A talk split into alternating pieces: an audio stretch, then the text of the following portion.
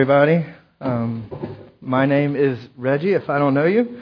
And um, this morning we're going to be taking a look at uh, the book of Jude. Over the past few weeks here at Redemption, we have been uh, moving through um, the book of Hebrews in the New Testament. But this morning we're taking a, a, a break um, just for today to, um, to examine some things that hopefully God has to say to us through the book of Jude. And when you think about the book of Jude, I, I, don't know if you're familiar with it or not, but the book of Jude, in a very real sense, is a call to act. It's a call to contend. It's a call, in, in essence, to struggle. And so that's what we're going to be talking about this morning. And, and when I think about times in my life that I have had to struggle, that I've had to fight, not necessarily face to fist fighting, but nonetheless to, to contend, to struggle. I'm reminded of a humorous story from when I was a teenager that I'll share with you. And um, some of you may have heard this story before, maybe not, but I grew up in a little town outside of Augusta called Modoc. Does anybody know where Modoc is? It's on the lake. It's a small little town. And in Modoc, there's one church. It's Modoc Baptist Church, and it's the church that I went to as a child and as a teenager. And um, at Modoc Baptist Church, there used to be this giant pecan tree right in front of the church, and the church was right off the highway, and back behind the church was this guy who owned a lot of property, um, big pasture back behind the church, and there was a giant goat that lived in the pasture. You see where this is going, right? There was a giant goat that lived in this pasture. And one Sunday morning when I was 16, I showed up to church and I was driving an old Chevy truck. And just so you understand, this is the period of my life when I wanted to be a cowboy. Has anybody been there? It's kind of late. I know 16 is kind of late to want to be a cowboy, but that's when I hit that stage of my life. And so I showed up to, to church that Sunday morning and I had my cowboy boots on. Um, which is, was awesome. And I just so happens that in the back of my truck I had a rope. And so I pull up to church, and um, there's only a few cars in the parking lot. And in front of me, I see the giant goat. And on one side of the tree is this lady, and on the other side of the tree is the giant goat. And they're chasing each other around the tree. You know, you know what I'm talking about? They're going around the tree, and there's actually one lady, I'm not making this up. There's actually one lady who got down on the ground and got under her car to get away from the goat. And so I show up and I have my cowboy boots on and I have a rope in the truck and I think to myself, I can do this. I'm going to lasso this goat and drag him back up the hill. And so began the intense struggle between the goat and myself. And so I got the rope out of my truck and made a lasso, even though I didn't know how to make a lasso. And I walked up to the goat, and the goat was looking at me. And I don't know if you've ever seen a dog or an animal do this. It just kind of turned its head and looked at me like, "What? What do you think you're doing?" And so I take the rope where I've made, you know, a lasso, and I throw it at the goat. Never lassoed anything in my life. Throw it at the goat, and the knot just sort of hits the goat in the head.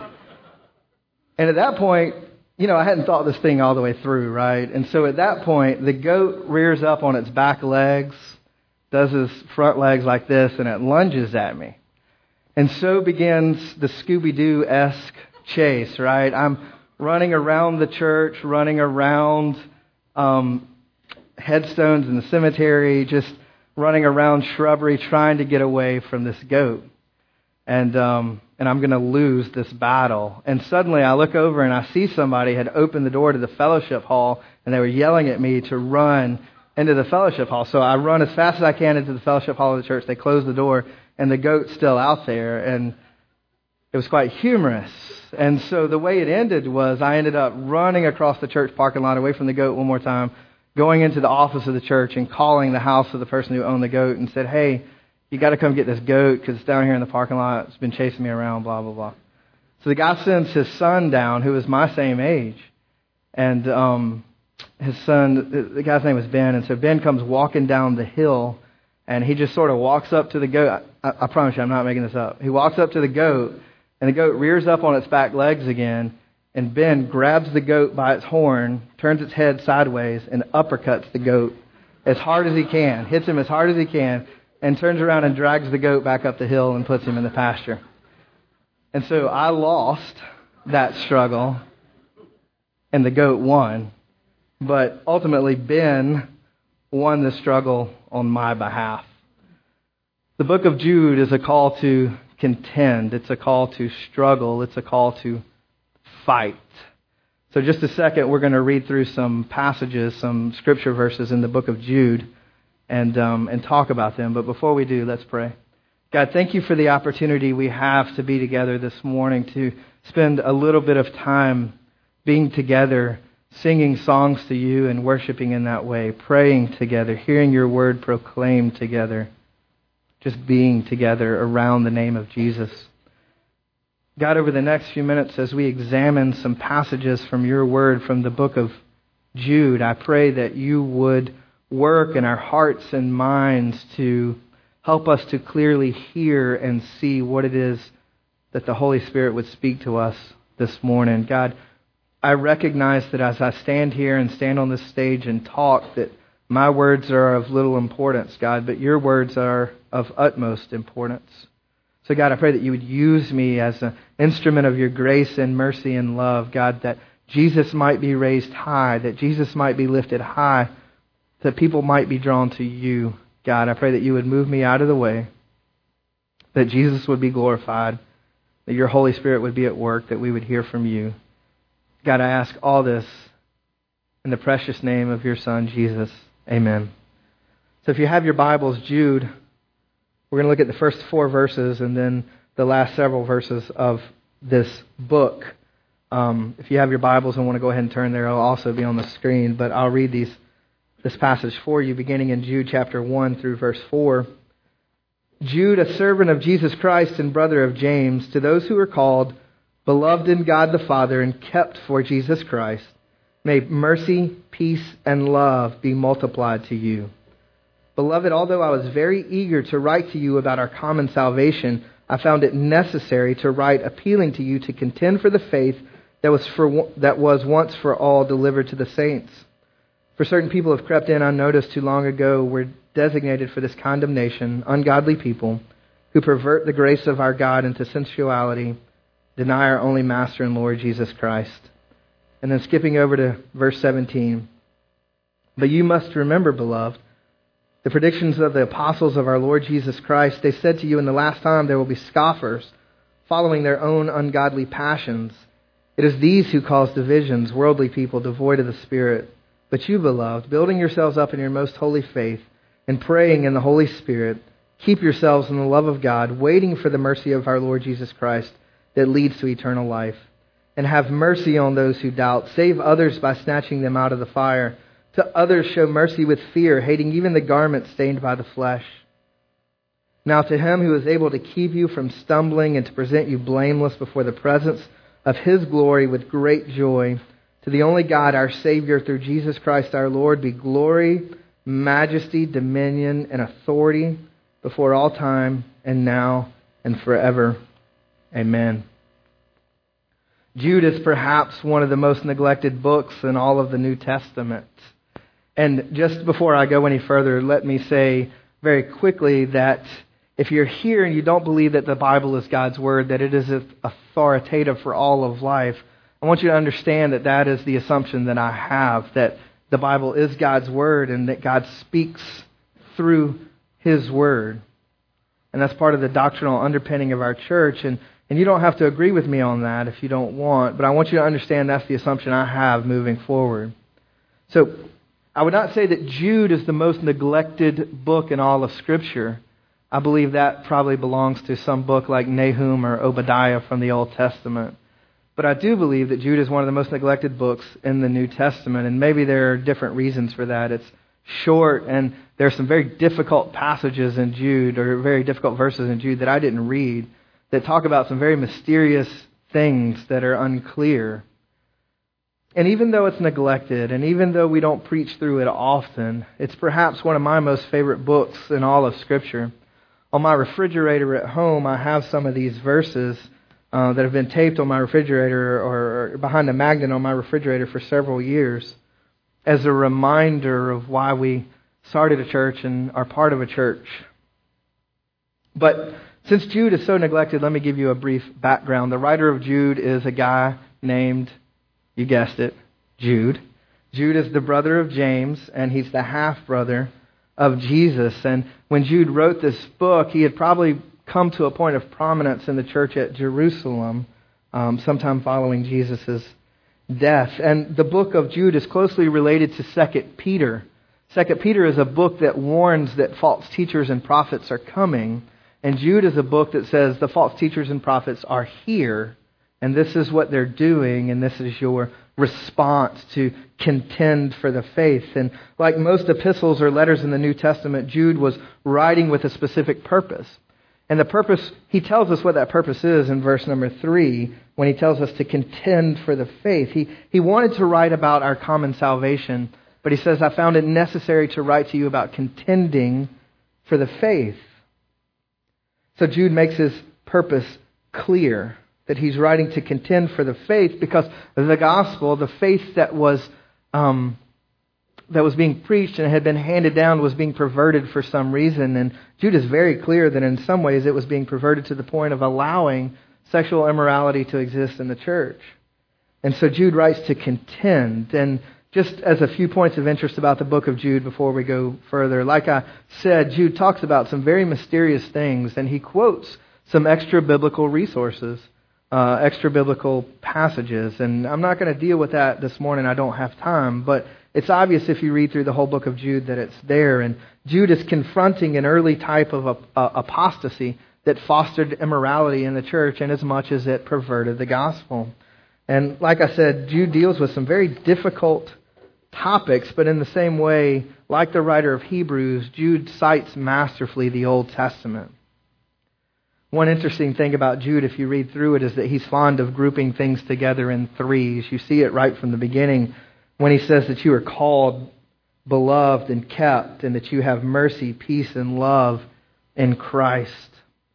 What does Jude emphasize through his book? Well, he emphasizes sound doctrine. He encourages believers to contend for the once for all faith, and that's the way that verse is literally translated the once for all faith.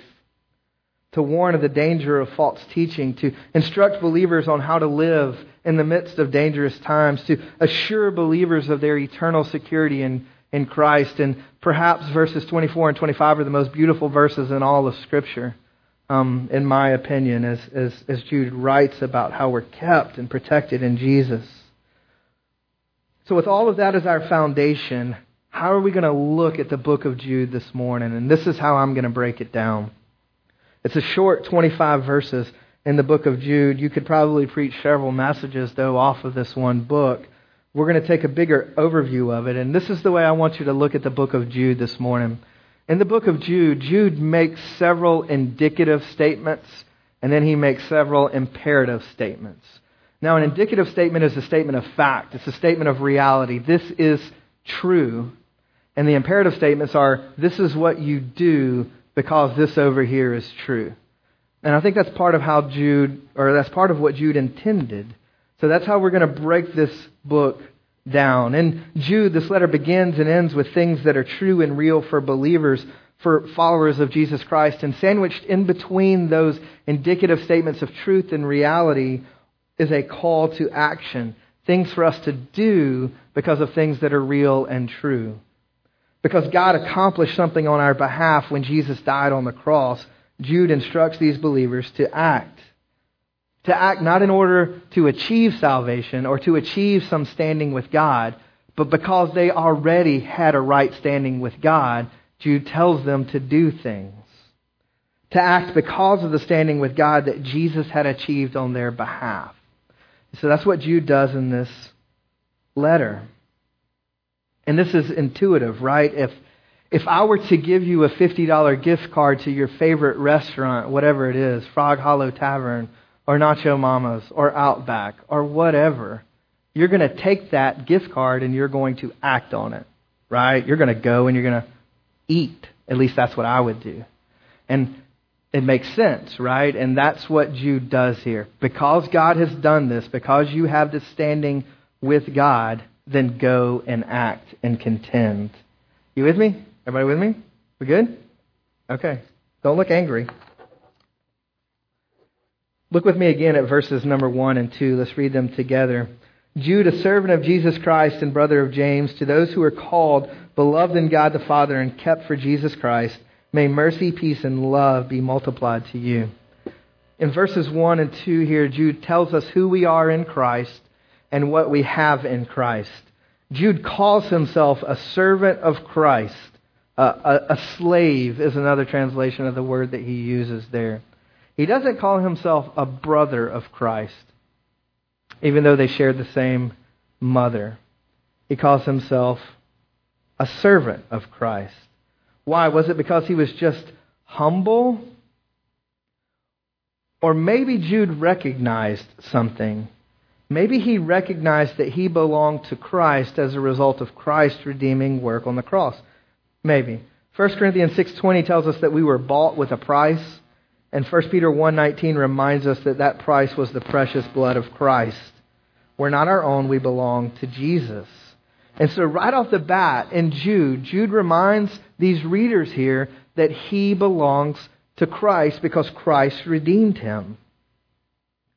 Do you have anything that you own that is precious to you? Not, not something silly, but something that is absolutely valuable.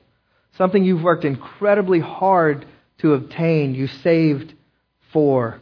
Maybe you have a treasure of some sort that's been passed down to you from family members. Whatever it might be. Do you, do you have something that you would absolutely die to keep because you own it? as I think about what I own and what my possessions are, there aren't a whole lot of things. As a matter of fact, I can't think of any possession I own that I would die to keep. But I can think of people that I would die for. I can think of my wife and kids that I would absolutely give all that I have in exchange for. And that's essentially what Jesus did. Jesus gave his all to redeem us that we might become his, his own treasure. And so Jude starts the book by reminding these writers right away I am a servant of Jesus. I belong to him because he redeemed me.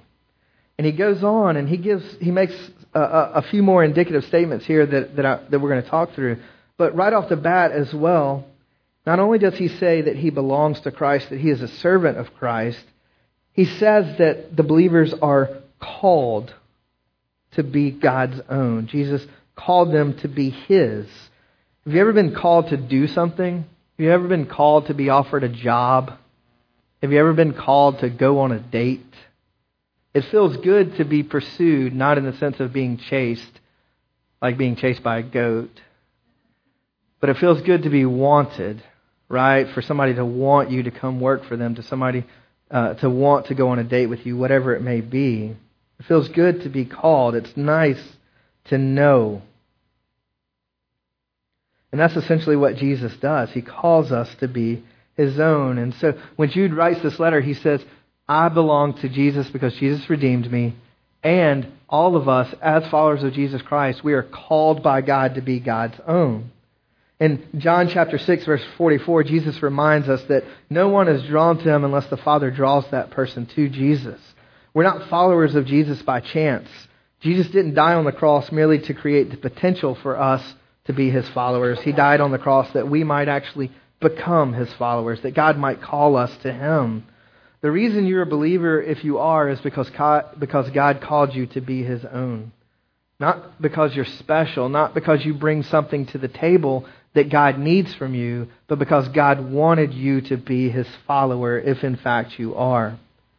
Apart from Christ, we're all just sinners, and there's nothing that we bring to the table. And yet, God calls us to be His own for His glory, for our joy. And so, Jude, right off the bat, reminds the people that are reading his letter that he is a servant to Jesus Christ, that he's been redeemed and bought with a price, the precious blood of Christ. And he reminds these people that they are called by Jesus to be God's own. And he goes on and he says, not only are you called right here in verse 1, he says, beloved in God the Father. Because of the work of Jesus, you are loved by God the Father. That's an indicative reality of a believer. It's reality if you're a follower of Jesus Christ that God redeemed you at a cost. It's reality that God called you to be his own. It's reality that God loves you. Beloved in God the Father. Our culture and our society is, is, uh, is, is a little messed up.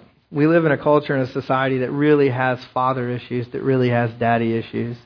We have broken home after broken home after broken home in our culture and our society. We have fathers, even within the church, that don't understand what God has called them to do and how to love and raise their kids. And if you look around, even in, in our society and media and TV and culture, you see this need for father figures that constantly show up.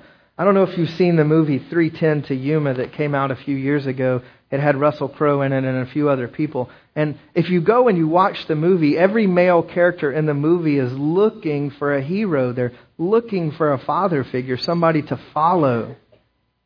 And it shows up all over the place. And yet, your reality as a believer is not that. Your reality as a believer that you are loved by God the Father. So Jude reminds these people that you are redeemed by God, you are loved by God, you are called by God. And he tells them that they are kept for Jesus Christ. Do you have anything in your life that you set aside and that you're keeping for a special occasion? Whatever it may be. If you enjoy wine, maybe you have a special bottle set aside to use for a special occasion. Or, or maybe you have some special heirloom that you intend on passing down to your children one day, whatever it is. It's something that you set aside that's precious. It's your treasure, and yet one day you're going to pass it down and give it to somebody else. You've set it aside for a purpose. And that's essentially what Jude says here. If, if you're a follower of Jesus Christ, then you are kept and protected by Jesus. You belong to Christ. You are His treasure. Your present reality, your present truth is that if you're a follower of Jesus Christ, then Jesus is keeping you as His treasure. It doesn't mean that life won't be tough. It doesn't mean that we won't struggle. Look at Job in the Old Testament. But it does mean that God has set you aside for his purposes. And verse 24, which we read a minute ago, reminds us that God will keep you. Not only, it's an ongoing thing that God will keep you as his own. He will keep you till the end. It's a beautiful picture of eternal security. So, right off the bat in this book, Jude reminds people of this present reality, of these indicative statements. You belong to Christ because God redeemed you, God called you, God loved you, God is keeping you.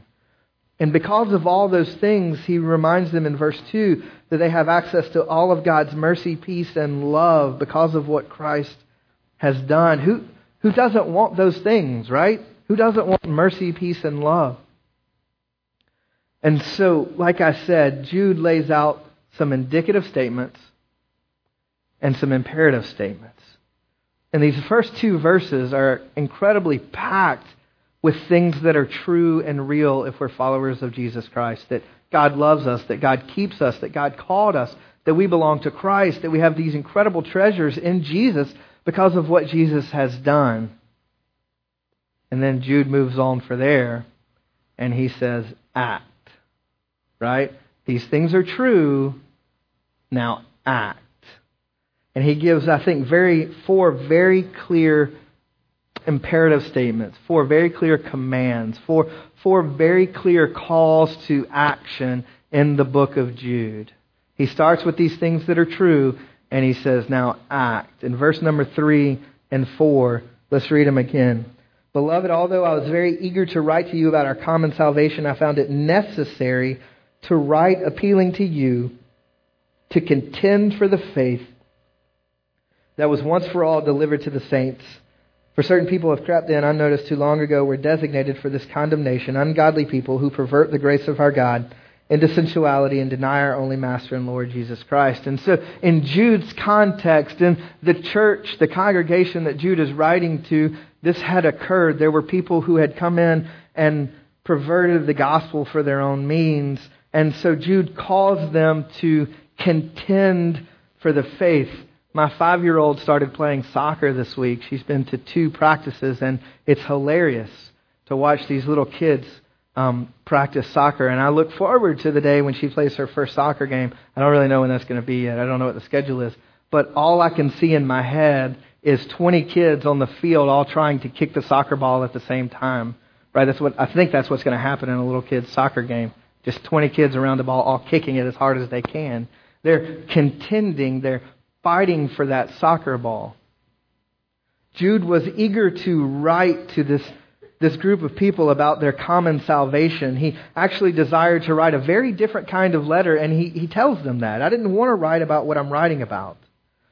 But the necessity was laid on him by the work of the Holy Spirit to write something different, a, a defense for the faith, for the faith, an exhortation and encouragement, urging them to contend for the faith that came down for Jesus.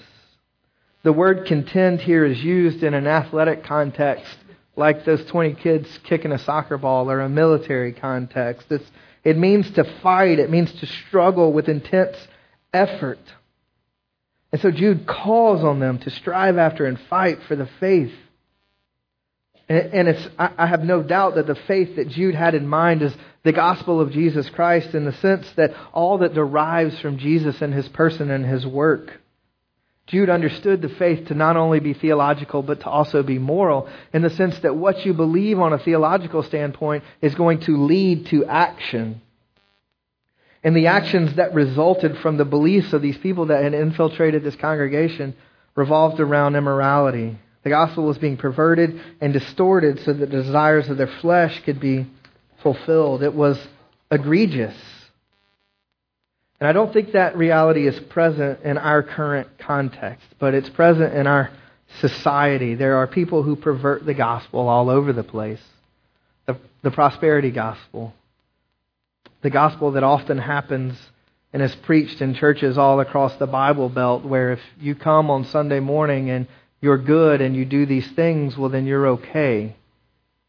And where the gospel is perverted for any reason whatever, it is right to fight for the once for all faith.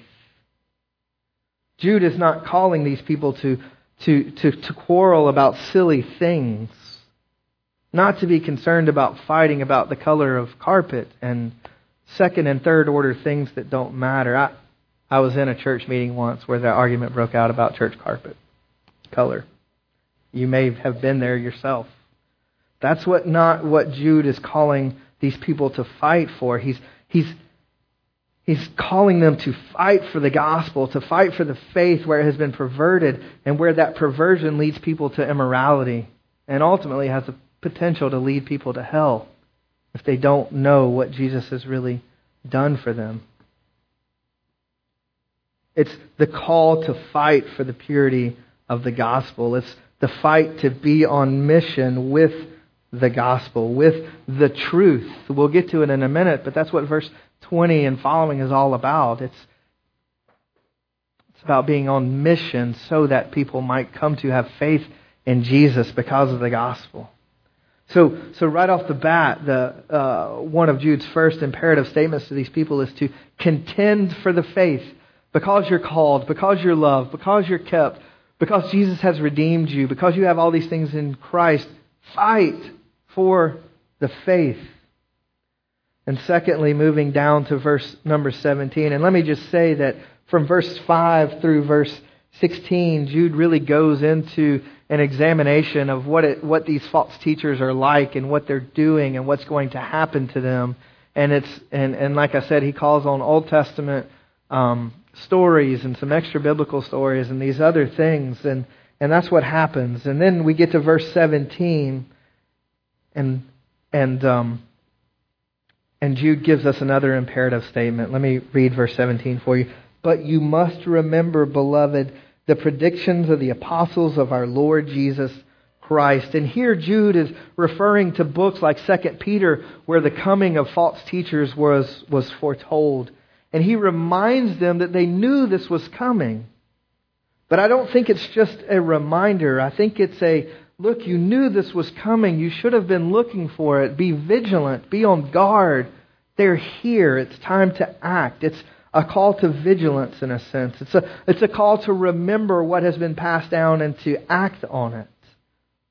When I thought about this passage the other day, I couldn't help but think about the movie, um, The Lord of the Rings, The Two Towers. I don't know if you're a fan of these, this, this, um, this series of movies or even the books, but At the end of The Lord of the Rings, The Two Towers, Aragorn is fighting at Helm's Deep, and all appears to be lost. It all appears that everything is going to be lost. They're going to be defeated. And he begins to remember what Gandalf had told him just a few days before. At dawn, is it the third day or the fifth day? The third day. At dawn on the third day, look for me. Right? In the moment when all appears lost, Aragorn remembers, look for me at dawn on the third day. And it bolsters what's going on. And eventually Gandalf shows up and, and Helm's and, and all is not lost. That's what Jude is doing here. Remember that we told you this is going to happen. Be vigilant. Be on guard. Be active for the faith. Be active for the gospel. We told you this was coming. It's here. Look for it. Be ready. So Jude calls them to action in verse 3 to contend. In verse 17, he reminds them that you knew this was coming. Be vigilant. Verse 21, he goes on. Verse 20, let's, let's start with there. Verse 20. Jude says, But you, beloved, building yourselves up in your most holy faith and praying in the Holy Spirit, keep yourselves in the love of God waiting for the mercy of our Lord Jesus Christ that leads to eternal life. That's the third statement that Jude gives us. He says, Keep yourselves in the love of God. And he modifies that statement by saying, Building yourselves up in your most holy faith, praying in the Holy Spirit, waiting on the mercy of our Lord. Right? It's three participles that all modify the statement Keep yourselves in the love of God. Now, we already know from verse number one that Jude says, You are kept by Jesus. And in verse 24, Jude says that to Jesus who is able to keep you from stumbling. We already know that Jesus has done the work. And yet, here, Jude calls us to keep ourselves in the love of God. It's an imperative statement. And, and that imperative statement, that command, could only be achieved, and it's only possible because of the sovereign grace that Jesus has already offered in verse 1 and that we're promised of in verse 24. Jude calls us not only to contend for the gospel, not only to remember the gospel, but to contend for one another's hearts as we jointly keep ourselves in the love of God. It's plural statement here. Jude isn't saying you keep yourself in the love of God. He's saying you keep yourselves in the love of God. It's something that's done together, not something we do alone.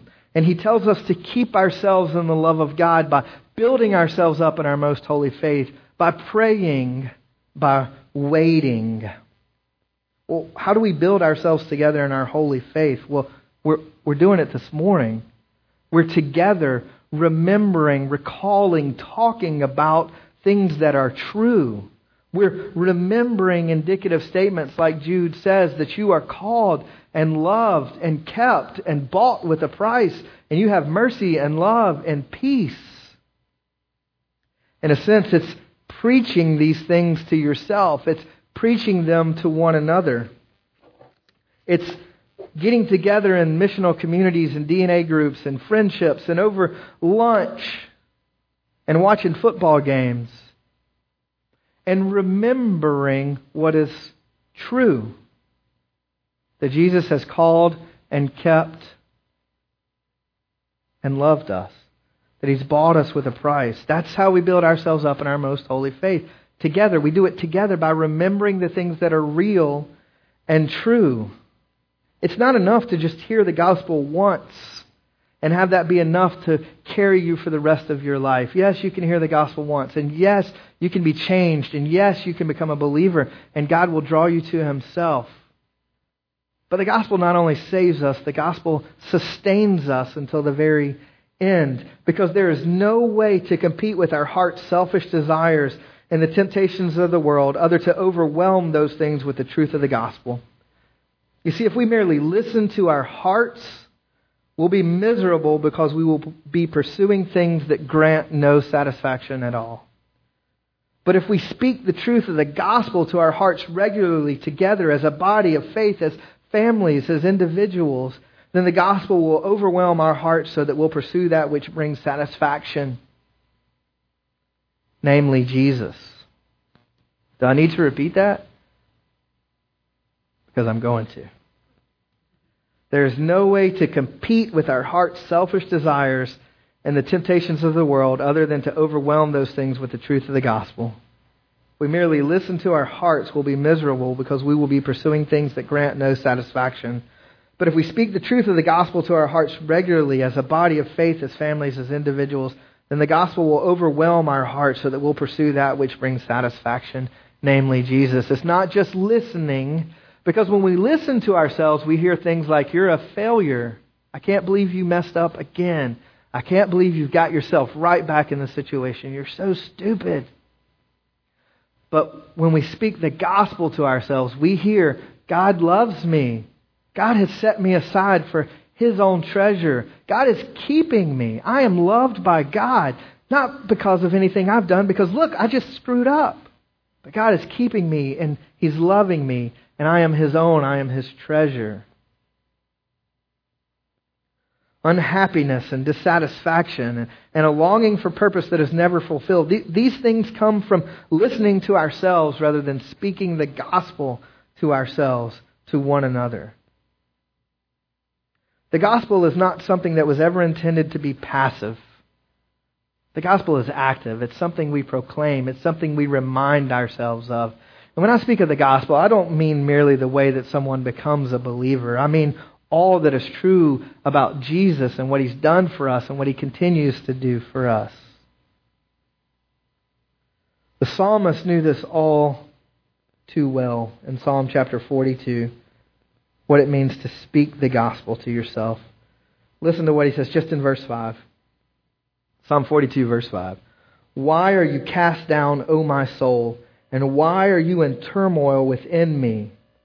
Hope in God for I shall again praise him, my salvation and my God.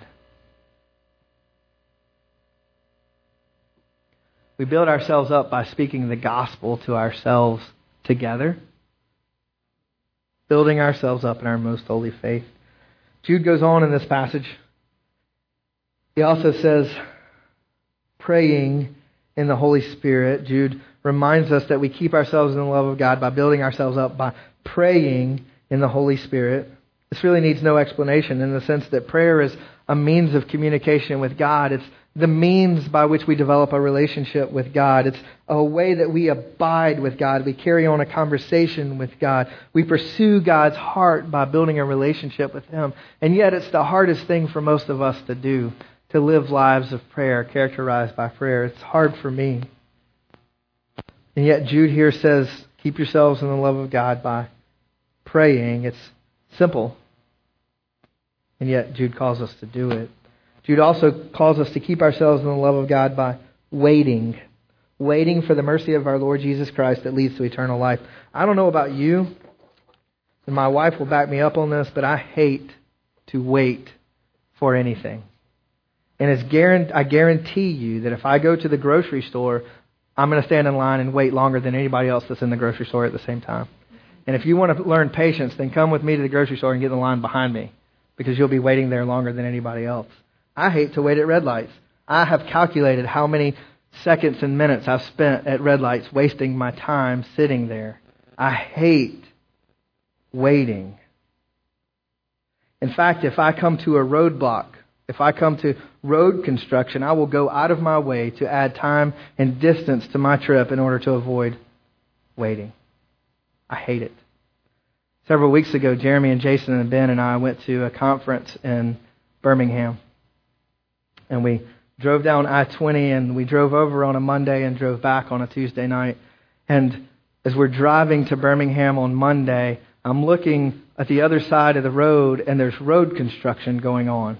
And I'm seeing these cars that are backed up for miles that are waiting because of the road construction that's happening on the other side of the road. and the guys will back me up, I immediately start plotting how am I going to avoid that on the drive back tomorrow. It's a full 24 hours away, right? Longer than that. And I'm sitting there going, how am I going to avoid that road construction on the way home tomorrow? And so I went and pulled out Google Maps and trying to figure out, and we ended up going off the interstate and going on a big loop and getting back on the interstate, all so that I didn't have to wait.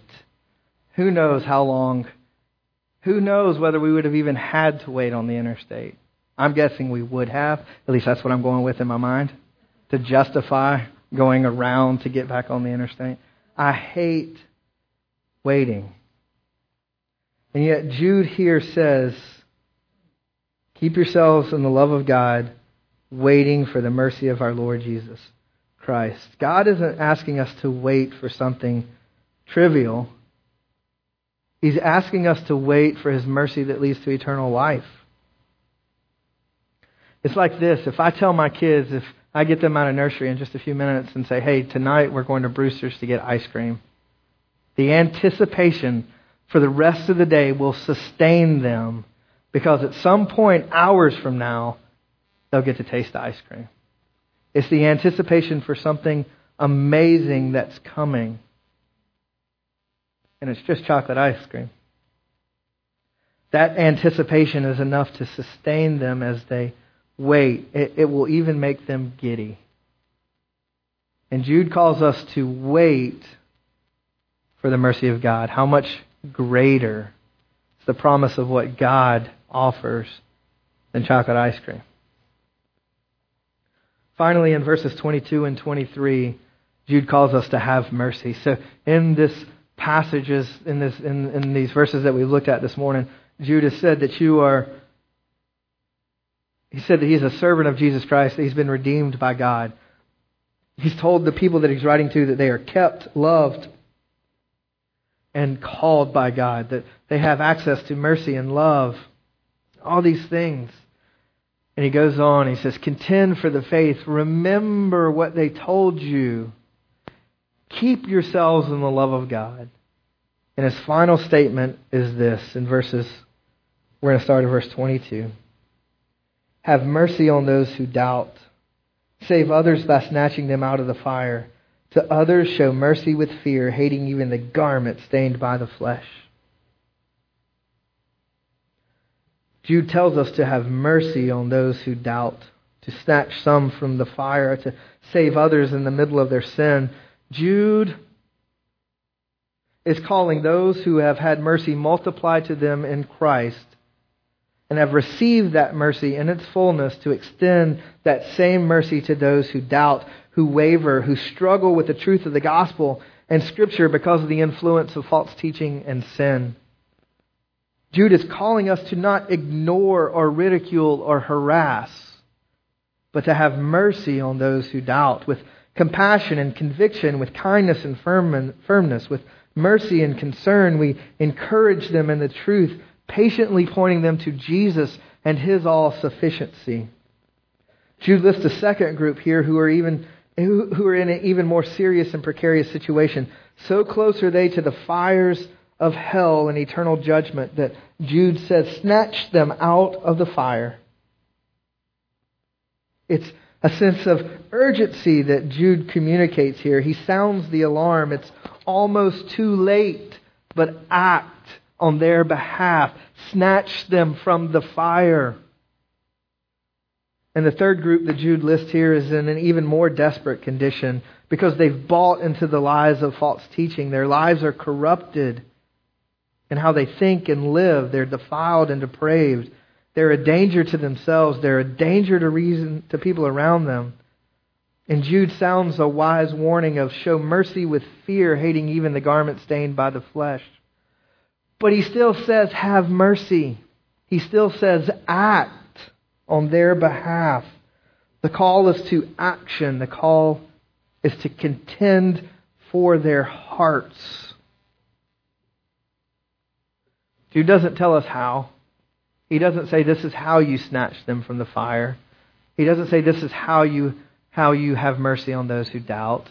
He doesn't say this is how you deal with people in the midst of their sin. But he tells us to do it. and it's going to be difficult. And when you start dealing with people in the midst of their sin, it gets really dirty and ugly sometimes. And yet, that's what God calls people who read this book to do. He calls them to action.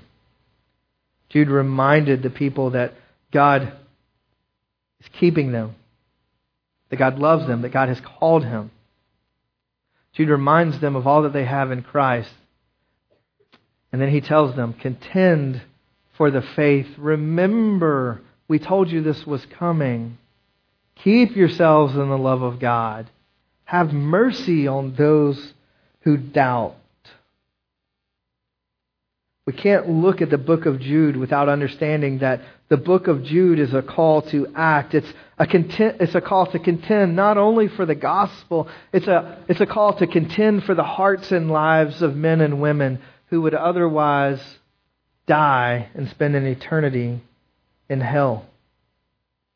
Jude affirms our present and future standing with Jesus, that we have been redeemed and called and loved and kept and because of what Christ has done, he calls us together mutually as a body of faith to action.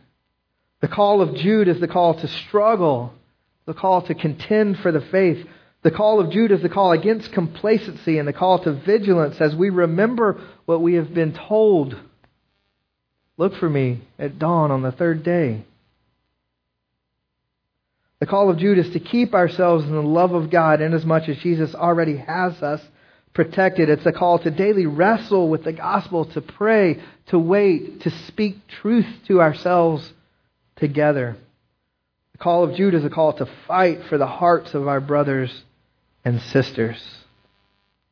Jude closes his book by saying, Now to him who is able to keep you from stumbling to present you blameless before the presence of his glory with great joy to the only God, our Savior, through Jesus Christ our Lord, be glory, majesty, dominion, and authority before all time, now and forever.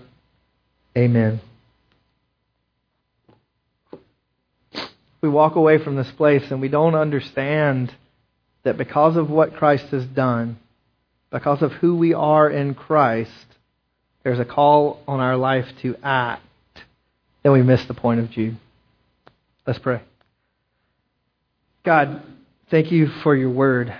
Thank you for your Savior, our Savior, Jesus Christ, whom you sent to die on a cross that we might be rightly related to you. Thank you for the reminder in the book of Jude of our standing with you, that we are kept and loved and called because of the work of Christ. But God, thank you for the reminder that because of what you've done for us, you've called us to contend, to remember, to keep ourselves in your love, to fight for one another. God, I pray even now as we begin to close our times together, to close our time together, that you would continue to weave these truths into our hearts and minds that this wouldn't merely be something that we heard, but God, it would become real to us. It would become a part of who we are. God, we thank you that your word is living and active and sharper than any two edged sword. And God, even now, we pray that you would pierce our hearts and minds with your word. God, thank you for your son, Jesus. God, we ask all this in the name of Jesus. Amen.